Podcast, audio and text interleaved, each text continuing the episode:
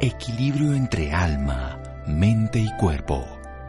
Bienvenidos a Sanamente, la cita con el bienestar. Dirige Santiago Rojas.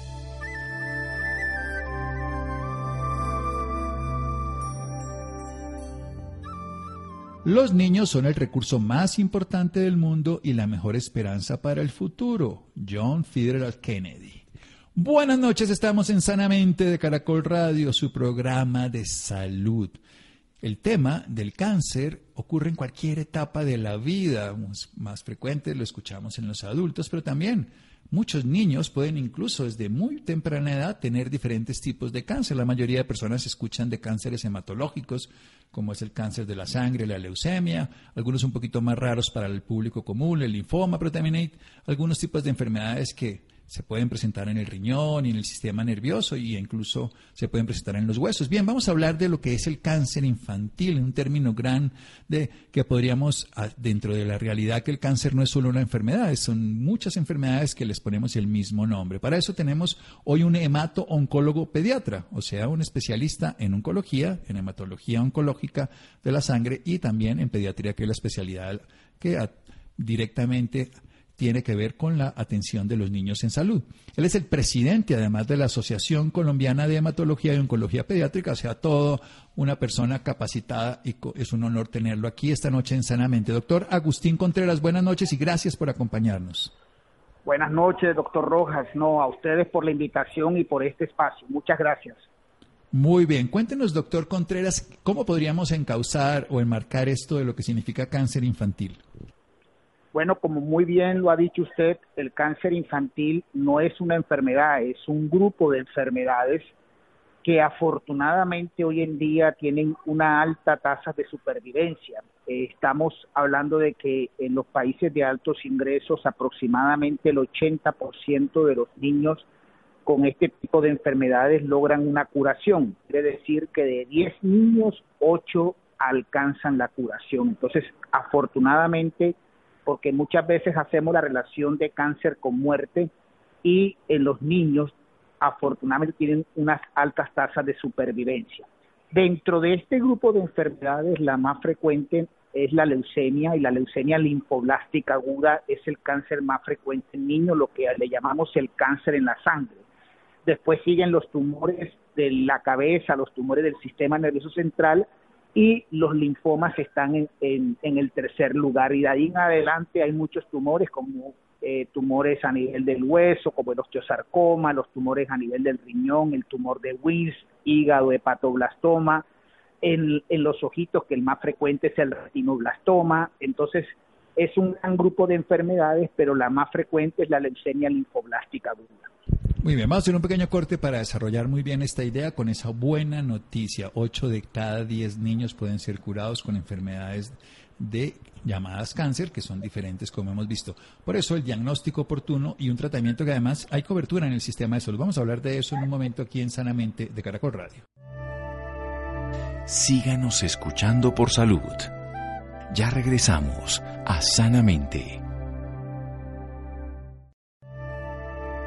Bienestar en Caracol Radio. Seguimos en Sanamente.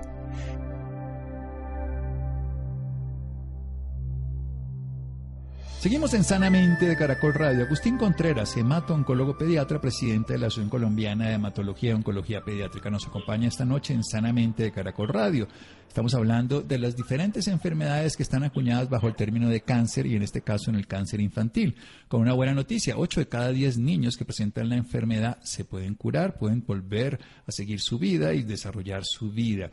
Las más frecuentes de este grupo de enfermedades están los cánceres de la sangre, dentro del cual está la leucemia linfoblástica aguda, la LLA, lo llamamos los médicos, también tumores del sistema nervioso central, algunos en el cerebelo como el meduloblastoma, linfomas de diferentes nombres, tumores de hueso como osteosarcoma, el tumor de del riñón y tumores del hígado, entre otras afectaciones como también los tumores de los ojos, unos sarcomas que salen en el ojo. Lo importante es lograr un diagnóstico. ¿Qué tendríamos que hacer para poder empezar a hacer un diagnóstico que fuese útil desde las primeras etapas para un tratamiento adecuado y completo, doctor Agustín Contreras? El diagnóstico temprano es lo que nos va a dar un mejor pronóstico y llevar al paciente, al niño, cuando tenga esas manifestaciones, por eso les voy a dar algunos tips de sintomatología y de signos que deben eh, llevar a los padres y a los, eh, a los cuidadores de los niños a consultar de manera rápida.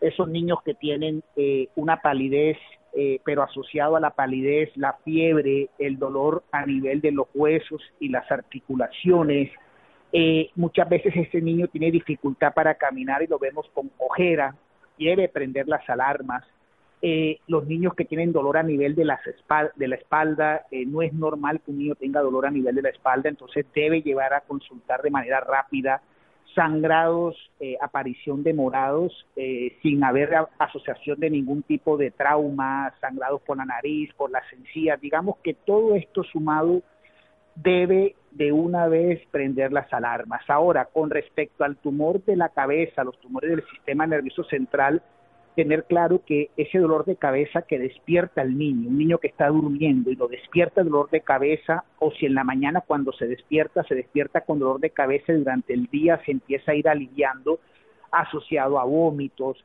que el niño está irritable, que el, hay deterioro, digamos, en la evolución de, de, de, su educación, donde el niño venía con un buen rendimiento académico y empieza a tener deterioro de rendimiento académico, esto debe llevar rápidamente a consultar. Y por último, eh, quiero dar que también que los pacientes que tienen el retinoblastoma, que habitualmente está entre un año y tres años de vida, cuando tomamos que cualquiera con la cámara del celular toma una foto, si vemos que los ojitos adquieren un color blanco, habitualmente cuando con el flash adquieren color rojo, pero si vemos que uno de los ojitos tiene un color blanco o ambos ojitos, esto también debe prender las alarmas de consultar de manera rápida para descartar que no sea un retinoblastoma. Bueno, excelente. Esto lo vamos a volver a repetir en un momento. Yo se lo repito al inicio de la siguiente parte, pero es importante tener en cuenta que los síntomas que tiene un niño no va a decir ni lo sabe la familia que tiene un tumor, pero sí nos va a mostrar en la palidez, en la dificultad para caminar, en el dolor, en el dolor de espalda, en el sangrado, en los morados de alguna manera espontáneos sin trauma o en ese dolor de cabeza al despertar o Recordemos también que lo despierta en la noche, vómito, irritabilidad, todos estos síntomas. También en la barriguita, por ejemplo, esos tumores renales, algunas mamás lo notan, le notan un, bultico en el, en el abdomen, doctor. Así es, los, digamos los tumores abdominales habitualmente muchas veces los, los padres son los que se lo detectan, por ejemplo, las mamás cuando los bañan a los niños que detectan esa masa eh, a nivel abdominal, que eh, el niño empieza a tener dolor abdominal eh, muchas veces nos ha pasado en las adolescentes, mujeres, de que los tumores, por ejemplo, a nivel de los ovarios, está asociado al dolor abdominal. Muchas veces el dolor abdominal recurrente eh, pensamos que son cólicos, que son, pero sí eh, cuando es algo que es recurrente, repetitivo, o que el niño llora, que se, que se agarra el, el, el, abdomen, el estómago de manera recurrente, es bueno consultar porque muchas veces con una sola ecografía de abdomen ahí podemos detectar de manera temprana y eso es lo más importante porque si la, enfermedad está localizada va a ser más fácil de curar que cuando la enfermedad cuando dura mucho tiempo en diagnosticarse.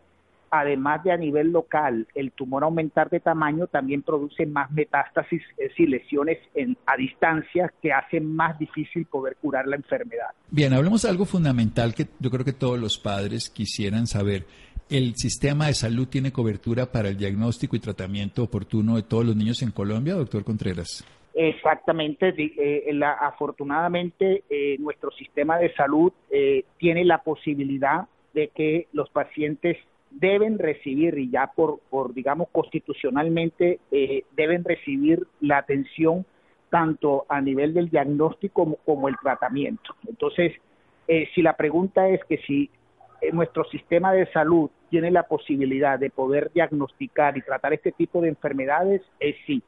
Entonces, eh, lo importante es consultar de manera temprana.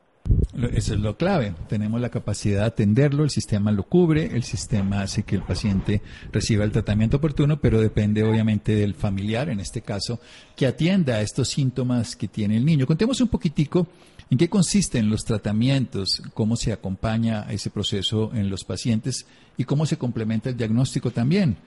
Doctor Agustín Contreras, hematoncólogo. Bueno, básicamente lo voy a dividir, digamos, en los, en los el, el cáncer hematológico como la leucemia linfoblástica aguda y los tumores sólidos. En el caso de la leucemia linfoblástica aguda, básicamente el diagnóstico lo hacemos en un estudio a nivel de la médula ósea que encontramos que esas células inmaduras que llamamos blastos están por encima del 25%.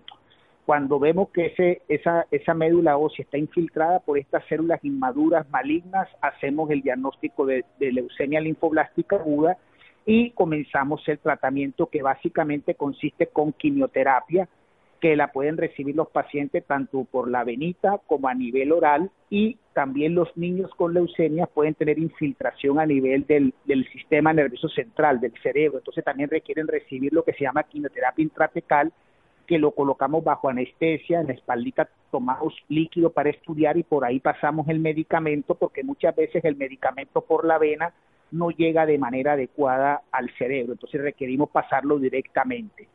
Eh, algo también importante es que la leucemia linfoblástica aguda también puede producir compromiso a nivel de los testículos en los niños.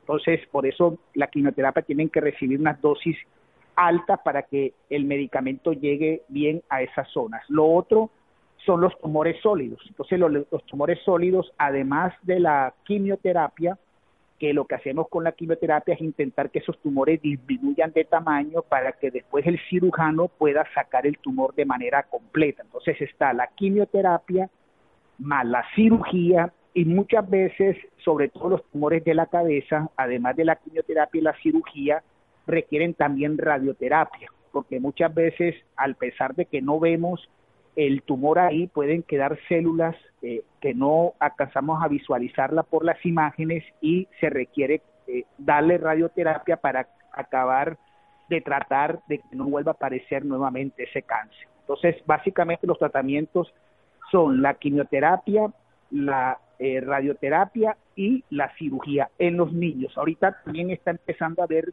tratamientos como la inmunoterapia, que no, es, no se utiliza tanto como en los adultos, pero también hay tratamientos para niños que estamos empezando a utilizar la inmunoterapia, que más que todo es un tratamiento dirigido, que no produce tantos efectos adversos como lo produce la quimioterapia. Muy bien, aunque la quimioterapia tiene una alta eficiencia, por ejemplo, en las leucemias linfoblásticas agudas. Vamos a hacer un pequeño corte aquí en Sanamente. Seguimos hablando con el doctor Agustín Contreras, hemato, oncólogo pediatra. Estamos hablando del cáncer infantil. Seguimos aquí en Sanamente de Caracol Radio. Síganos escuchando por salud. Ya regresamos a Sanamente. Bienestar en Caracol Radio. Seguimos en Sanamente.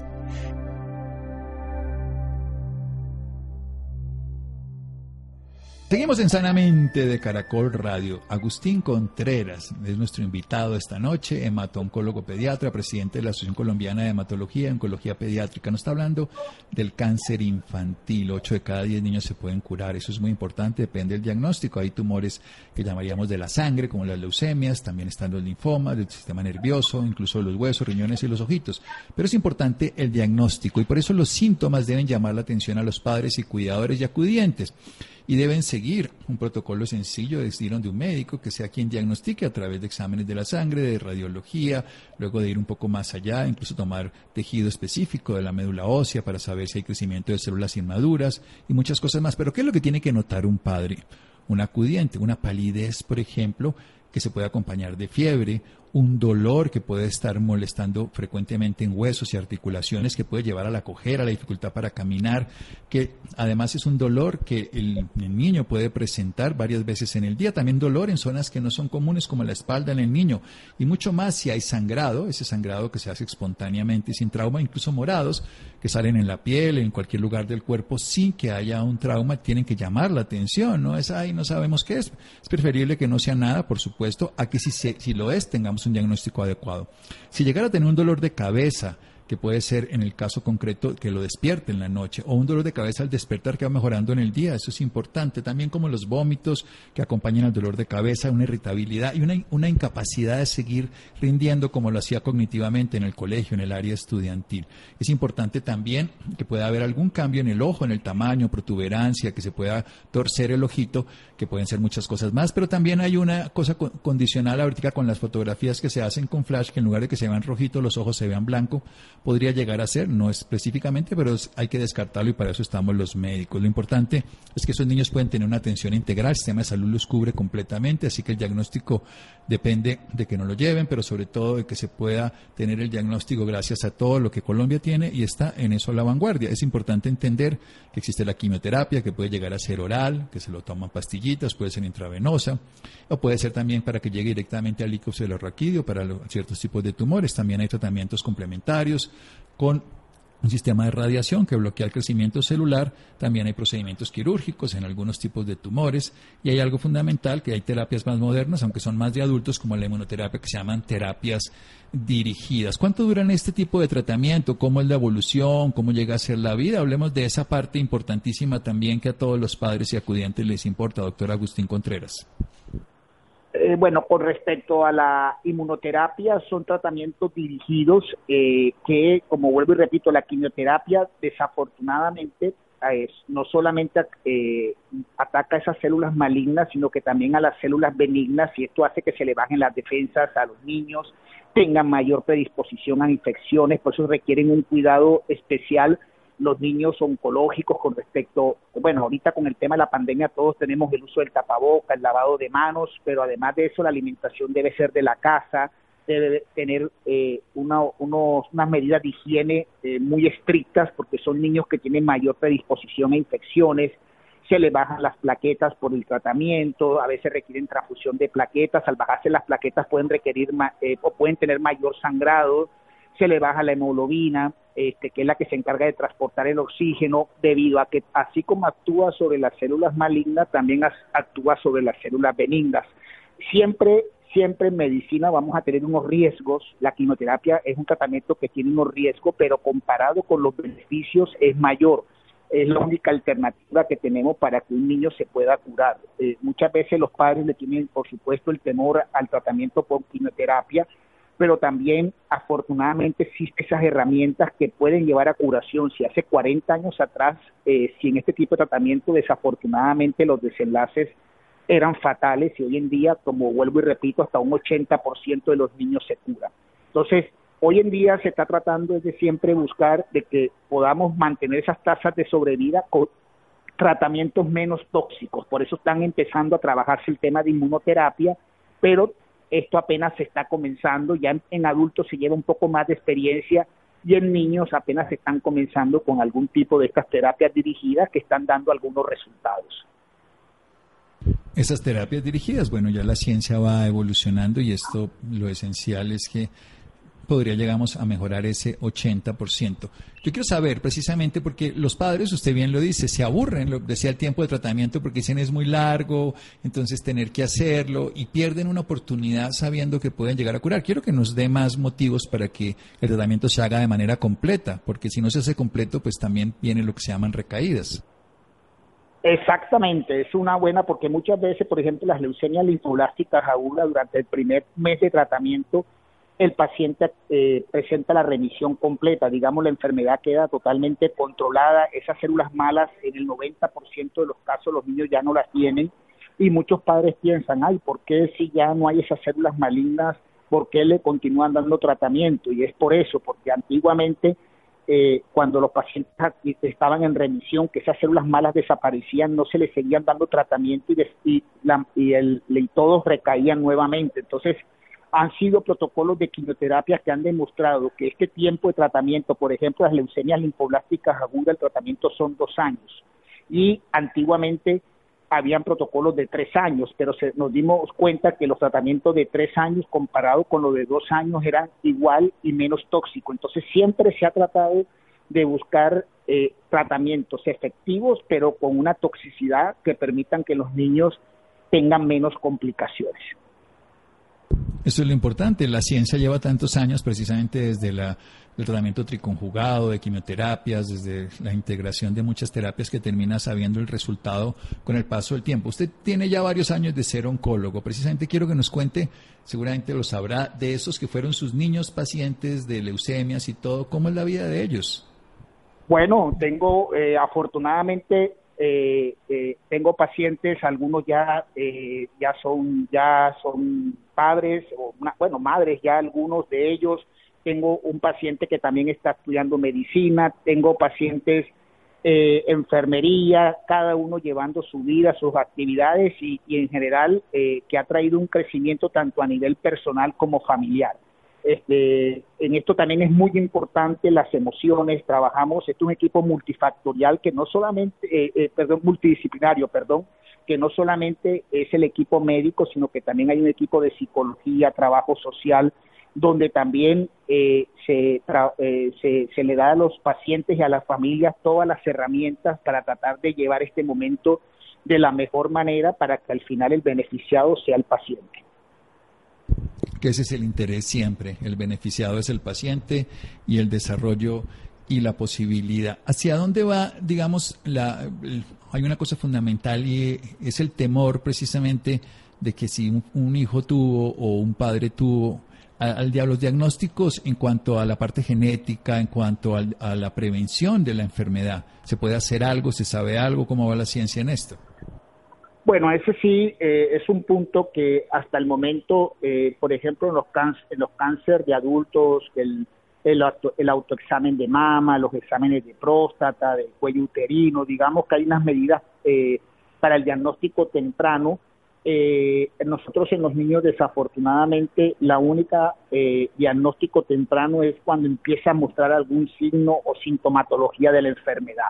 Por eso, nuestra atención es de darle todas las herramientas para que los padres y los cuidadores de los niños permitan un diagnóstico temprano, porque eso nos va a permitir eh, que el paciente tenga más altas probabilidades de cura. No existe ese estudio que podamos hacer un tamizaje o decir, bueno, si hacemos este estudio, este niño tiene la posibilidad de ser un cáncer, todavía hasta allá no hemos llegado. Ahorita lo más importante es, apenas aparezcan esa sintomatología incipiente, comenzar, eh, ir y consultar de manera rápida. Bueno, volvemos al punto esencial, el diagnóstico precoz y el tratamiento.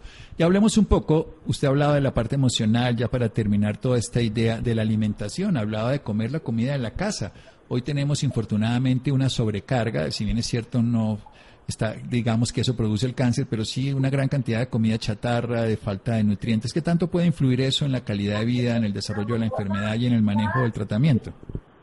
Sí, de acuerdo. Como dice, no hay no hay nada documentado, una, eh, basado en la evidencia que se diga, pero siempre la invitación, independientemente de que un niño o no esté enfermo de cáncer, deja la alimentación sana, al ejercicio, a, cuidar esas emociones, el acompañamiento, eh, sobre todo también en los adolescentes, eh, donde donde no hay una evidencia clara de que eso sea vital pero sí vemos nosotros que los pacientes que desafortunadamente muchas veces desencadenan estas enfermedades pueden haber más problemáticas también desde las emociones que hay que trabajar.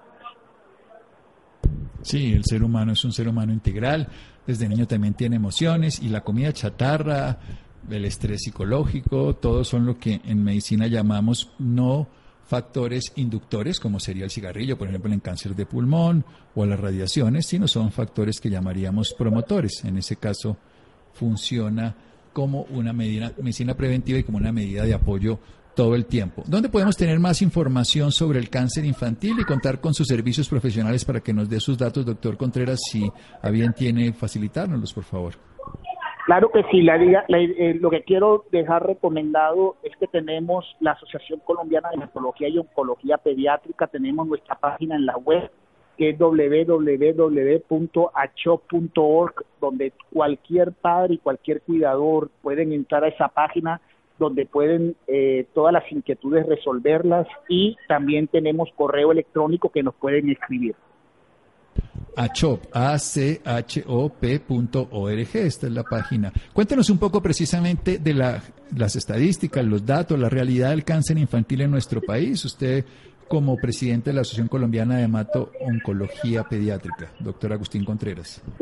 Bueno, en términos generales tenemos más, tenemos mil, de 1.600 a 1.700 casos en Colombia. Eh, Desafortunadamente nuestros resultados todavía, por ejemplo, eh, doctor Rojas, en, la, en las leucemias linfoblásticas agudas, en nuestro país la sobrevida global estamos entre 55 y 60%, cuando en países como los Estados Unidos estamos en un, están en un 90% de sobrevida.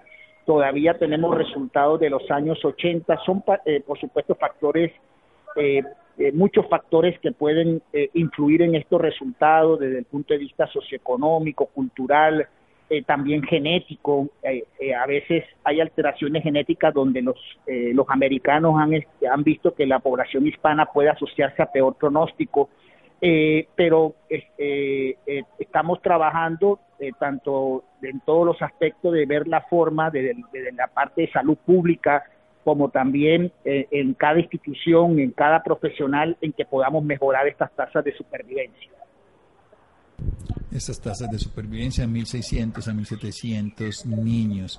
Lo importante es que podemos hacer un tratamiento, que hay un diagnóstico que se puede hacer, depende de que los síntomas que hemos hablado y que vamos a repetir, como la palidez, la fiebre, el dolor en los huesos, fiebre persistente, con palidez, con dolor en los huesos, que no sea solamente esa gripita o el momento agudo, dificultad para caminar con cojera, dolor de espalda, sangrado, morados que no sabíamos de dónde vienen, dolor de cabeza, por ejemplo, que los despierte en la noche o que despierte con él y vaya disminuyendo en el día o que se acompañe de vómito, irritabilidad o trastornos en la capacidad que tienen de, de seguir sus procesos educativos, pueden ser síntomas que pueden llamar la atención, como también las tumefacciones o alteraciones en el abdomen o en los ojos.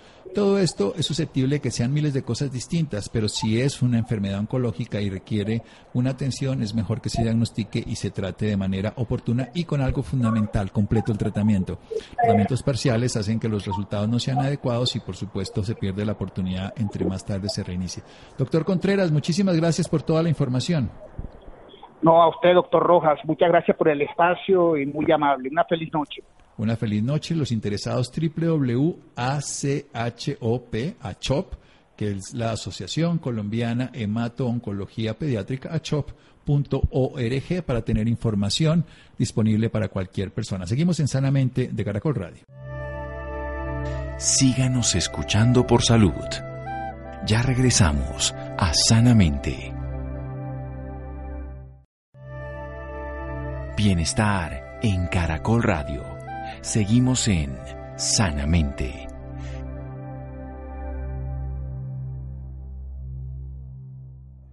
Seguimos en Sanamente de Caracol Radio. Los y las interesadas en el tema de hemato-oncología y de oncología pediátrica pueden visitar la página www.achop.org del doctor Agustín Contreras, es su presidente que nos habló en la nota anterior. Bien, los niños con cáncer sufren por las desigualdades sociales en Colombia, Xiomara.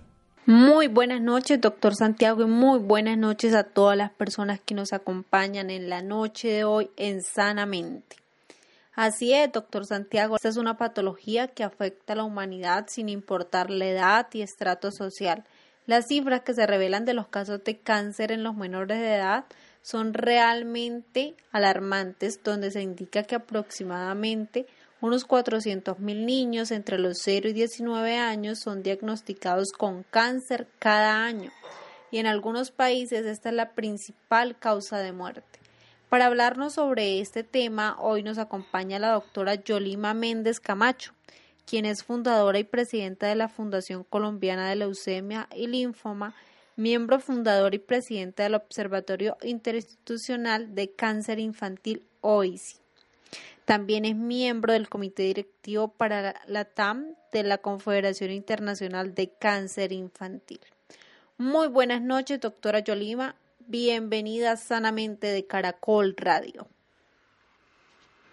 Muy buenas noches para usted y para todos los oyentes. Muchísimas gracias por la invitación. Muchísimas gracias a usted por aceptar la invitación y es un gusto para nosotros tenerla esta noche acá. Doctora, se dice que en muchos países el cáncer infantil es la principal causa de muerte y en Colombia es la segunda. ¿Cómo nos puede explicar esto? ¿Cuántos casos se diagnostican cada año? Bueno, tenemos una incidencia estimada anual para Colombia cercana a los 1.700 a 2.000 nuevos casos de cáncer infantil cada año.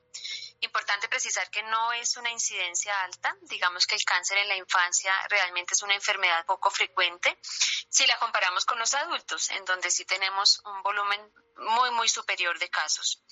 Em, como usted bien lo dice, sí, es la segunda causa de muerte eh, y eso pues nos preocupa mucho porque en Colombia tenemos una alta mortalidad eh, y más aún si la comparamos con países que tienen ingresos más altos en donde la supervivencia puede llegar a incluso al 80%. En Colombia esa supervivencia está cercana al 55%. Luego ahí tenemos todavía una gran brecha y un gran trabajo por hacer para lograr que más niños sobrevivan al cáncer. Doctora, ¿y cuáles son los tipos de cáncer que pueden afectar a los niños y a los jóvenes? Diferentes tipos de cáncer se presentan en la edad infantil, eh, principalmente la leucemia aguda, es tal vez el cáncer más frecuente en la infancia, ocupa como el 40% tal vez del total de los eh, diagnósticos en la edad infantil, pero los niños también pueden eh, ser diagnosticados con linfomas, con tumores del sistema nervioso central y con otros tumores sólidos como por ejemplo osteosarcomas, retinoblastoma, entre otros. ¿Y cuáles son los síntomas que pueden alertar un posible cáncer? Es importante, sí, mencionar los síntomas porque son síntomas muy inespecíficos que pueden estar presentes también eh, en otras eh, enfermedades, digamos, más frecuentes en la infancia. Y eso hace que sea muy difícil realmente diagnosticar esta enfermedad. Algunos de estos síntomas son, por ejemplo, una fiebre intermitente, una fiebre que va y viene y que no tiene una causa muy clara. Eso debe llamar nuestra atención. También el niño que se ve eh, pálido, cansado, con baja energía, eh, pues eso no es normal porque los niños normalmente tienen una energía inagotable y están todo el tiempo jugando, corriendo y son muy activos. Entonces, si vemos que los niños realmente se, ven cansaditos y fatigados, pues eso nos debe motivar a llevarlos al, al médico. Hematomas también, por ejemplo, que pueden presentarse en, en, bracitos, en piernas, sin que necesariamente el niño se haya golpeado. A veces solamente con tocarse con un mueble ya se le hace un gran hematoma y, y esto se debe pues a la baja de plaquetas. También los niños pueden tener infecciones frecuentes, infecciones a repetición, entonces la mamá tiene que llevarlo a, urgencias y resulta que a la semana siguiente nuevamente el niño está con otra infección, está haciendo fiebre y tiene que volver a llevarlo. Eh, eso pues no es normal porque eso nos habla de un sistema inmunológico seguramente debilitado que hace que el niño esté eh, teniendo infecciones frecuentes y eh, también puede presentarse inflamación en los ganglios y esto se puede palpar en la zona del cuello, en la zona de las axilas o de la ingle. Estos son solamente algunos de los síntomas, dolor en los huesos también. Y lo más importante aquí es hacer el llamado, que como el cáncer infantil no se puede prevenir, debemos reconocer estos síntomas y actuar rápidamente. Si tenemos un niño que presenta uno o más de estos síntomas, estar atentos, llevarlo rápidamente al médico, insistir en que se hagan todo el examen clínico completo y en que si hay sospecha, pues que ese niño sea derivado rápidamente al especialista oncólogo pediatra para que se confirme o se descarte el diagnóstico de cáncer. Así es, al sospechar cualquiera de estos síntomas, acudir inmediatamente al centro de salud para hacer, realizar los, los exámenes pertinentes. Pero ¿qué tratamiento se le da a esta patología que se presenta en los niños, doctora? Los niños son tratados principalmente con protocolos de quimioterapia que incluyen eh, varios medicamentos eh, oncológicos para eh, controlar la enfermedad. En el caso de las leucemias, por ejemplo, son protocolos que se vienen usando desde hace décadas y que han tenido buenos resultados en buena parte de los niños. algunos niños también pueden requerir cirugía dependiendo del tipo de cáncer radioterapia. Algunos niños también podrían requerir un trasplante de médula ósea. Eh, y en términos generales, digamos que en eso consiste el tratamiento. Son tratamientos largos, son tratamientos que requieren de mucho compromiso por parte de los padres, porque de la adherencia al tratamiento también dependerá eh, que logremos los mejores resultados para los niños. Y los esos tratamientos de los cuales nos habla usted los cubre el sistema de salud? Sí, totalmente. Eso, es algo bueno que tenemos en Colombia que todos los oyentes deben conocer y es que el cáncer en general, no solamente el de los niños en general, está cubierto por nuestro sistema de salud. En Colombia tenemos además varias leyes que protegen el derecho a la salud y a la vida de los, de los niños con cáncer. Tenemos, por ejemplo, la ley 388 por el derecho a la vida de los niños con cáncer. Más recientemente, en el año 2020, la ley Jacobo. Y todo esto lo que nos proporciona es un marco jurídico que nos da las garantías para que todos los niños con sospecha o diagnóstico de cáncer puedan tener oportunidad en la atención, puedan acceder rápidamente a un tratamiento integral y puedan ser tratados en centros especializados o centros de excelencia para oncología pediátrica, porque solamente bajo estas condiciones podremos tener unos mejores resultados a nivel de la supervivencia en el país. Ok. Y otra, otra pregunta, doctora, así como que eh, importante, creo. ¿Hay alguna diferencia entre el tratamiento que recibe un niño al tratamiento que recibe un adulto con cáncer? Sí, en general eh, los tipos de cáncer son distintos y por tanto los tratamientos también.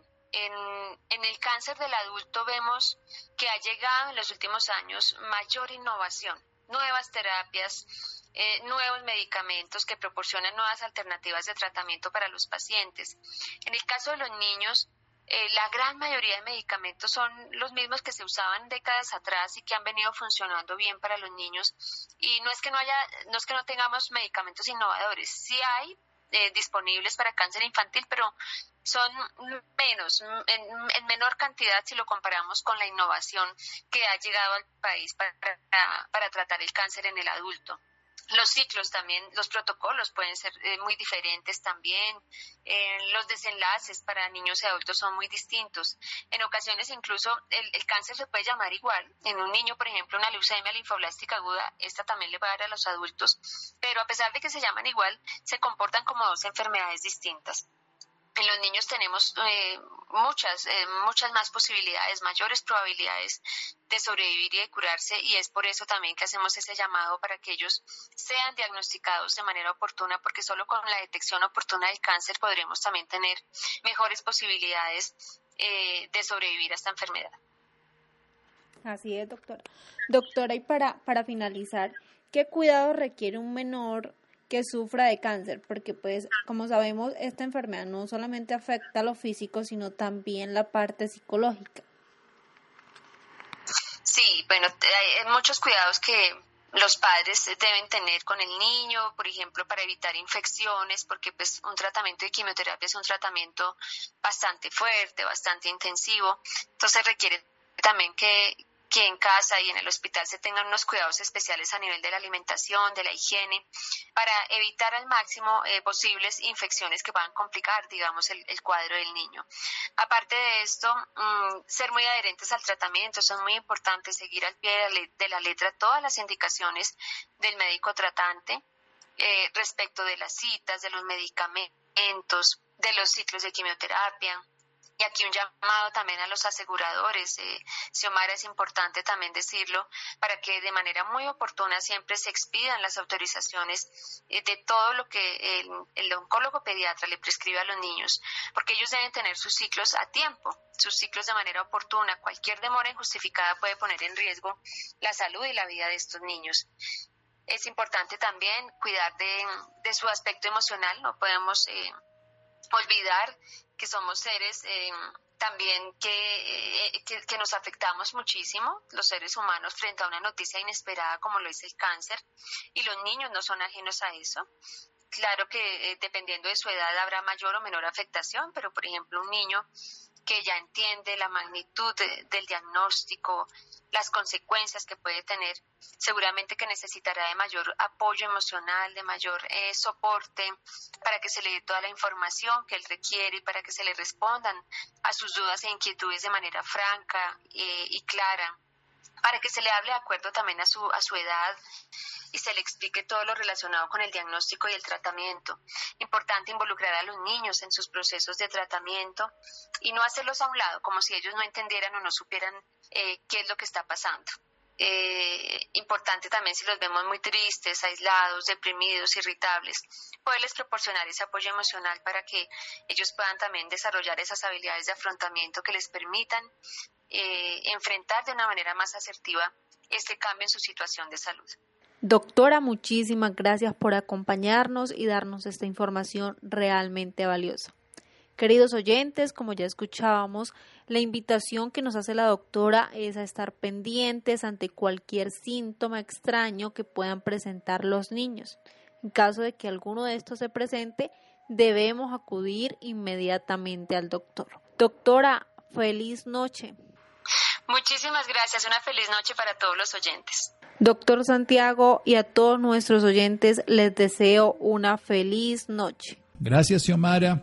Gracias a Laura, Ricardo Bedoya y Jessy Rodríguez. Quédense con una voz en el camino con Ley Martín. Caracol piensa en ti. Buenas noches.